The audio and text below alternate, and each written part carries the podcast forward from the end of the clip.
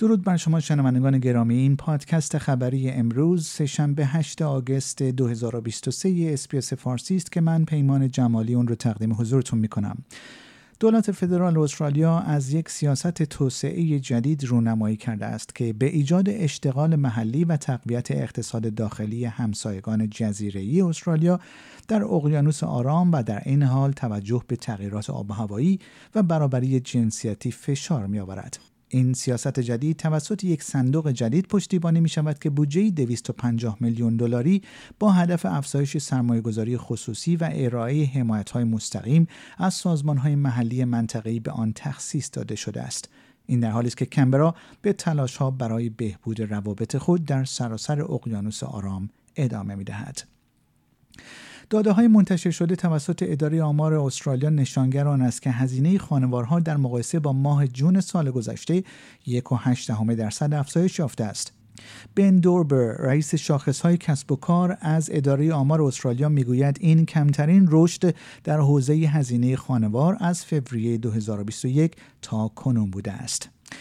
اسناد جدید منتشر شده توسط حزب کارگر فدرال نشان می‌دهد که پیتر داتن رهبر جناح اپوزیسیون کمک های مالی با اولویت بالا برای پیشگیری از جرم در جوامع بومی را به عنوان وزیر کشور در سال 2019 مسدود کرده است. یافته های این اسناد حاکی از آن است که دریافت کمک های مالی به نفع پروژه هایی که به نفع کرسی های ائتلاف بودند مسدود شده بود. پزشکان در کمبرا برای تظاهرات بزرگی علیه پروژه های سوخت فسیلی گرد هم آمدند. به گفته آنها خطر تبدیل داروین و حوزه آبگیر بیتالو به کانون بیماری ها وجود دارد. این گروه از پزشکان استرالیایی از سیاستمداران خواستند تا برنامه های 1.5 میلیارد دلاری خود در خصوص تخصیص بودجه یک کارخانه فراوری گاز و پتروشیمی در بندر داروین را به حال تعلیق درآورند. داده های جدید نشان می دهند که پستچی ها حداقل یک بار در هفته توسط شخص سالس در جاده های استرالیا مجروح می شوند. این آمار نشان می دهد که در سال مالی گذشته 65 پستچی در استرالیا در نتیجه تصادفات رانندگی شخص سالس از جمله شکستگی دست و ضربه مغزی آسیب های جدی دیدند. اخترشناسان می‌گویند نمایش نوری بر فراز ملبورن که شب گذشته هفته آگست خبرساز شد به احتمال زیاد زباله های فضایی بوده است که وارد جو زمین شده بوده است. شب گذشته گزارش های مبنی بر یک نور درخشان در آسمان ملبورن که همانند شعله های آتش بود خبرساز شد. ساکنین این شهر اگرچه در ابتدا فکر می‌کردند که این یک شهاب سنگ است. در پی قتل دو مأمور FBI و پس از یک سری تحقیقات بینالمللی بازوی استرالیایی یک شبکه آنلاین پیچیده سوء استفاده از کودکان کشف شد.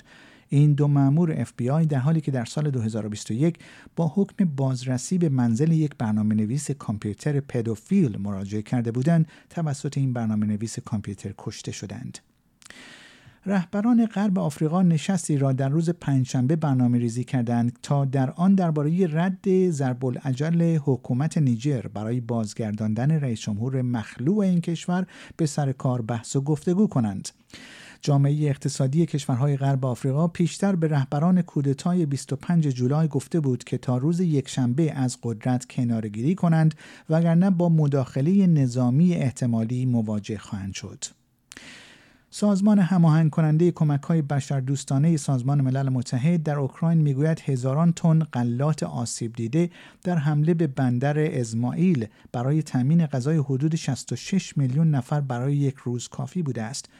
فرهان حق سخنگوی سازمان ملل متحد می‌گوید که این حمله یک حمله منفرد نیست و با توجه به تصمیم روسیه برای پایان دادن به طرح ابتکاری دریای سیاه که بر قیمتهای جهانی غذا تاثیر گذاشته است این امر همچنان آسیب پذیرترین افراد را تحت تاثیر قرار خواهد داد.